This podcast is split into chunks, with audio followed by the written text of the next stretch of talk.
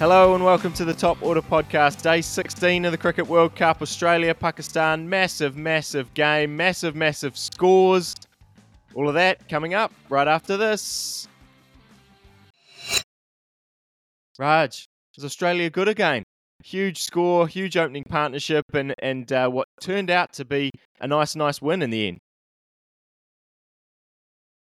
Yeah, look, uh, I mean, real dominance in the end by Australia. They were great with the, the, the bat early. They faltered a little bit towards the end, but um, uh, ultimately they, they had enough runs on the board. And then, uh, even though they didn't take wickets early, they were quite disciplined, especially the, the likes of Josh Hazlewood and um, a particularly great outing for Adam Zampa. You know, it ticked all the boxes for Australia, um, and they're now in the top four. So, yes, Australia is great again, Stu. Does that mean we have to also talk about David Warner right now? Obviously, uh, I, I, think to start to start with, again, I thought it was very interesting that Pakistan batted first. It, oh, so sorry, won the toss and decided to bowl first, sent Australia in. We talked a little bit about that in the last couple of games. How just I, feel like these pitches, they can see that they're very good. They can see that uh, you know it's hot out there. I don't understand why you would want to put yourself in a situation where you know you're going out and you're letting the opposition dictate terms in, in, in that sense. Even though obviously Pakistan had history of chasing a big score against Sri Lanka, you know, not that long ago. But yeah, I just don't understand why these teams are, are letting the other teams set the targets. Yeah, uh, it's almost one of those things where you know we've talked so much about you know the 250 World Cup. It, hasn't turned out to be the 250 World Cup what what is a good score and if you don't know that why not let them set a score and, and try to chase it down it's not a bad not a bad option um, especially for these teams in the subcontinent who know how to bat on slower and lower wickets um, but yeah, the pitch was great to bat on. It looked like an absolute belter from from start to start to finish. Both innings sort of mirrored each other in that sense. Once the ball started to get a bit older, scoring runs started to get harder. But um, yeah, all in all, a great pitch to bat on. I think. Yeah, and, and Australia took full advantage of, of that first. As we said, Warner and Marsh uh, sort of uh, started, I guess, for Pakistan with, with an absolutely horrendous review where uh, Shaheen Shah Afridi gets a big edge off Warner onto his pad, is, is convinced that it's out. But then I think fifth ball, Mitchell Marsh just hits Afridi straight back over his head for six, and it's kind of game on. I was talking to Baldy uh, at the time, actually, you know, while that was happening, he described it as uh, the Oprah Winfrey show. Too many freebies going on, so which I thought was very good. So I thought I had to had to throw that in here. But yeah, the way Australia went about things was was very very impressive. I thought, Raj. Yeah, look at the top of the order, they they they really, you know, we talked about setting a platform every day, but yeah, they ac- absolutely set a platform. Um, they scored quickly, hundred off the first ten overs, um, and they, they, were just utterly dominant. Uh, what did you make uh, before we talk specifically about David Warner, which you know I'm trying to delay as much as possible? What did you make of the the the, the drop catch and the initial bowling from the Pakistani? Oh, that drop catch was just was it's just horrendous, wasn't it? I mean, you know, you Usama has just been brought into the side for Shadab Khan. We, yeah, we, uh, you know, another thing we've talked about quite a bit about when every every time we've talked about Pakistan, we talked about how Shadab Khan hadn't really looked at his best. Babar sort of tried to play it down and and sort of said, oh, you know, just trying some different combinations. But I, I think it was more trying a combination without Shadab Khan, um, the way he'd gone so mm. far in this World Cup. He just hadn't looked at his, his best. But yeah, Usama Mir, he'll want that one back. That was pretty bad. And, and, you know, to not even get a hand on it when it was a very, very simple catch and then for it to cost, I think, about 150 runs was uh, was was pretty awful. And and you know, as I said, for Pakistan, their their opening spells, I think they they'll they'll be disappointed that they were a bit all over the place. Shaheen Shah Afridi actually uh, was was the best of them and, and proved to be the best of them at the end as well. But yeah, the rest the rest of the Pakistani bowlers they just started they couldn't find a, a consistent line and length, and yeah, Australia took full advantage. Yeah, I actually, um, you know, talking about uh, Usama there, I actually I think his his figures are a lot worse than he actually bowled. I thought he actually bowled okay, but he, he would always give away that boundary ball or, or the six ball on this occasion uh, when when he was bowling. But he actually played a big part in um, bringing bringing Australia back from the tens they were going at or the eights they were going at. Um, I think the real shock for Pakistan would have been that Haris Rauf was just Mm. uh, ineffective and in fact you know inflated bloated that run rate I went for 20 odd I think 24 off his first over Yeah. Um, and they were just clean coming out of the middle off, off both openers uh, both Australian openers bats. Um, but it would have been a real shock for them to get to about the 17th over and just not being able to have an impact uh, at all just just the batsman just free flowing, easily able to score. 450 looked on the cards. I think I texted you guys and I said 400 plus here, but I think Pakistan could chase it down. Um, but uh, yeah, well, it, I, I actually think there needs to be a little bit of a, a big up for the, the bowling trio there of Iftikhar, Usama, and, and Muhammad Nawaz. I think that even though they have gone at uh, what, oh, so they have they have gone at at a reasonable rate, except for, except for uh, Iftikhar, who was at fours. They actually pulled the pulled the game back from what it could have been. They found the right links and particularly the right speed on this pitch to be bowling spin, and um, I think they were okay. But you know, 367 against you, uh, uh, you know, at any time is going to have to be a go back to the drawing board moment. I think. It's a funny one, isn't it? The the game that we uh, are watching at the moment, where we're saying 367 is, is quite a good effort. When uh, you know the, a few years ago that seemed like uh, record scores and, and no chance of, of chasing it down. I, I guess we should talk about Warner and, and Marsh, and I might just talk a little bit about Marsh because I thought that the way he played was really really impressive. Just hitting down the ground when he when he's hitting straight back over the bowler's head, he looks he looks sort of almost unstoppable at times, and he looks like he can uh, a bit a bit like Daryl Mitchell when Mitchell does that. He can almost walk at the bowler and just hit them back over their head from any length.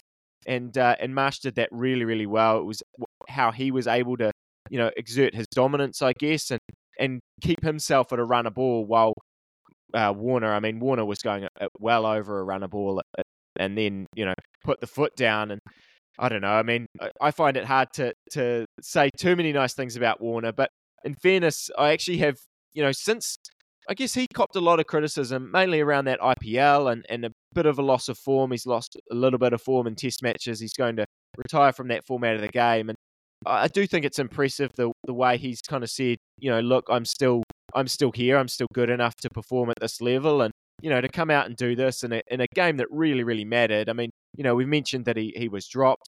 But if, if Australia had lost this game, they would have been just about out of the, you know, one foot Mhm. out of this World Cup. I, I don't think that's, you know, a, a crazy thing to say. So, yeah, huge, huge performance. And, and to get them to a score where, you know, where we're saying 360 was a was a disappointment, I think is a, a, a huge credit to, to both Warner and to Marsh. Yeah, look, David Warner's batting uh, when when he's on, when he has been given this second chance that he was given, uh, he, he's just incredibly impressive. He's got an all round game.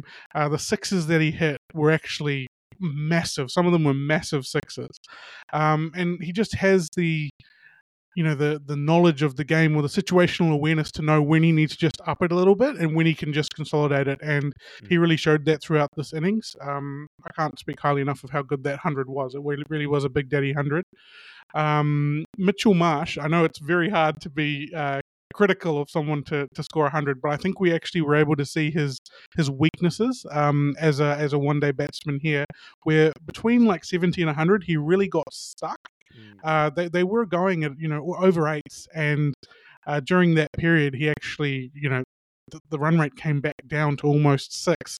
Uh, during that period, there were a lot of dot balls, which he was able to pick out fielders. Um, that's when Pakistan started resting that that momentum back. But he kicked on towards the end there, and, and you can't take that score away from him, even though he did have a little bit of hardship through the middle. He did a great job up front and he closed well and he set up the game for someone like a Maxwell, a Marcus Stoinis, uh, to, to come in and really ram that advantage home, but that didn't happen. But incredible opening partnership from Australia um, and it, set up the game for them. It was a difference in the end.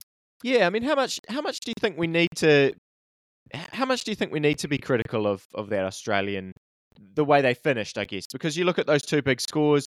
You mentioned it before that you know Maxwell Stoinis. It was all set up for them. Maxwell comes out, gets out first ball, trying to have a, a big heave ho with about 16 overs to go. I mean, fair enough that that was probably the plan. Come up to three, you know, really, really go hard. But then you look down the rest of that lineup, and, and Stoinis is the next highest score at 21, and no one was able to even really get themselves in for, for 10 balls and then and then get cracking. I mean, you know, I, I think it'll probably get in a, in a few days, it'll get lost and, and no one will be too concerned about it. They've scored a, a huge score and, and won comfortably in the end. But I don't know. Do you think we should we should be critical? Do you think we should worry at all about what happened there, or or is it just you know a case of look that that was completely fine. We've we've got a massive score. It's it's all good.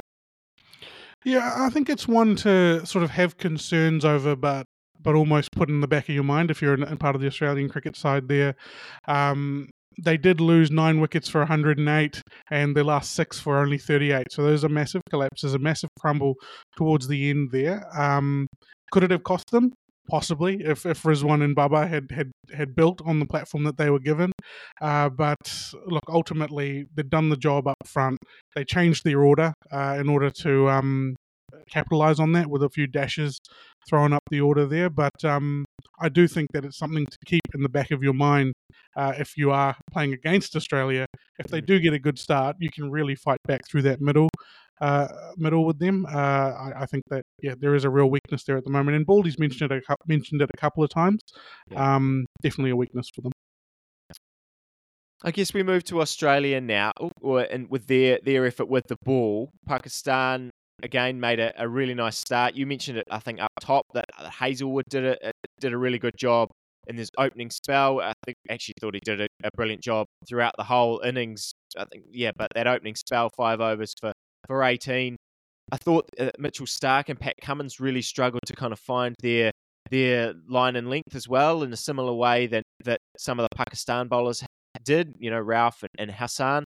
But yeah, you know, Pakistan set the set the platform again. Shafique uh, and Imam.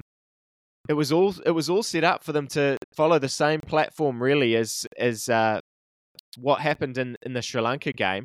Where, where did it kind of go off the rails a little bit for them? I know 370s a big score, but they were on track for long periods of that game to to really make this the the you know one of the big it, this could have gone down to the wire. It, it, seemed like it was going to for, for big chunks of that Pakistan innings, and then it just didn't quite get there in the end. Yeah, look, and I think uh, I'm gonna I'm gonna redirect the question to you actually because I think that uh, a real difference maker, you know, along with the Australian openers, was Adam Zampa. Uh, he needed a a good outing. He'd been been struggling a little bit, but I think that his bowling was, was a massive contributor to this uh, to this win and taking wickets regularly, especially big wickets. What did you make of his performance?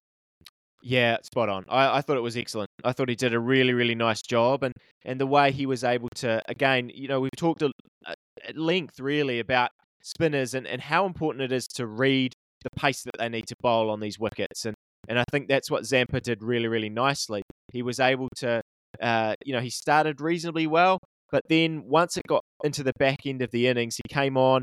The, they talk, you know, often hear about Babar and the matchup against leg spin. He's had some troubles with leg spin in, in the past, and when when Babar and Rizwan were in, huge platform there for, for Pakistan. Adam Zampa skids one through. Babar hits it to, to Cummins. Good catch there at mid wicket. But then I think the big moment was the Iftikhar LBW. He was able to, Zampa again, kind of skid one through, pushed Iftikhar back, and manages to hit him on the pad and picks up that wicket. And, and as soon as Iftikhar went, as you say, they were able to just pick up wicket after wicket every time that, you know, even Saud Shakeel was going nicely there before Iftikhar, they were able to pick up a wicket. Pakistan was, they built it, they built that really nice platform, but no one went on. They, there were a lot of good starts, a lot of good scores, but no great scores like there was in the Australian innings. And yeah, getting back to Zampa, I think that the way he was able to just manage the innings and manage every over, he was able to try and to kind of get out of his overs without too much damage. He was able to, you know, build some pressure by building some dots, making it hard to hit boundaries. And when he was able to do that, it forced Pakistan to take risks, forced them to try and make something of his skiddy balls, go back, try and go back and cut, try and go back and uh, you know pull the ball like Babar did, and yeah, didn't didn't really work out. And yeah, I thought he was excellent. He's he Baldy asked for more from him in the last uh, you know a couple of games ago, and now he's delivered with consecutive forfers and and you know really looks like someone who could contribute to to them sort of making a, a semi final push now. And with uh, the the lineup, the look that they've gone there, having Stoinis and Maxwell as the fifth bowler, uh, ten overs, two for eighty. Is that acceptable to you? Like, well, what what do you what do you see that as a danger? Do you think they need to change that? What do you reckon going deeper into this tournament? I think at the moment that I think at the moment that uh, you know with those two going at eighty, obviously that here in the studio, we um, we'll get back on track. The uh, the way that Zampa or okay, where where were we, Raj? No, I think you just need to might have a look at your microphone settings as well. Um, I think you might be talking through your laptop. Uh, yeah, look, I think that having those two there is actually a bit of a weakness. Um, it's the same thing we've talked about with the New Zealand cricket team, just making up that that fifth bowler. Um, when you have the likes of you know Pat Cummins and, Mitchell Starc. Uh, I'm going to say being taken to the cleaners just on, on run rate uh, in terms of scoring uh, there. You kind of need someone to be able to to have a handbrake or to throw in there that they can sort of rest momentum back a little bit or, or, or work on something, whether that is taking wickets or stopping runs. I don't think um, you know Maxwell and Stoinis regularly do either. Uh, Stoinis was really good today when he he broke that initial partnership with his first ball that he bowled. Uh, however, I don't know if that's going to be a regular occurrence for them. I think it's a real weakness that fifth bowling option for Australia, and with the fact that they're struggling with their middle to lower order, um, it's a recipe for disaster. I think when we go deeper into the tournament. I think the thing is though that most sides are doing this, right? Most, you know, we, you mentioned it, New Zealand, New Zealand, like a lot of teams out there are going, okay, well, we can kind of get our fifth bowler. Uh, is, there's going to be a lot of runs in this tournament. You know, they scored 360.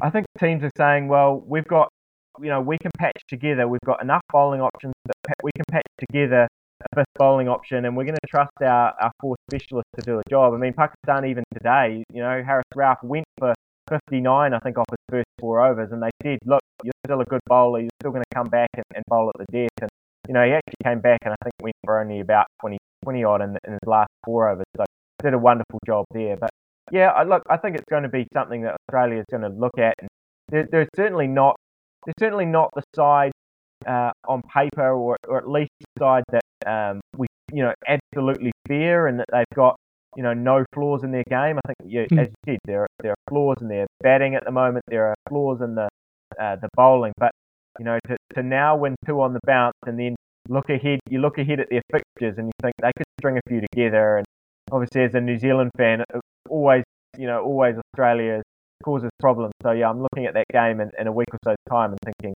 oh no, Australia's kind of back now.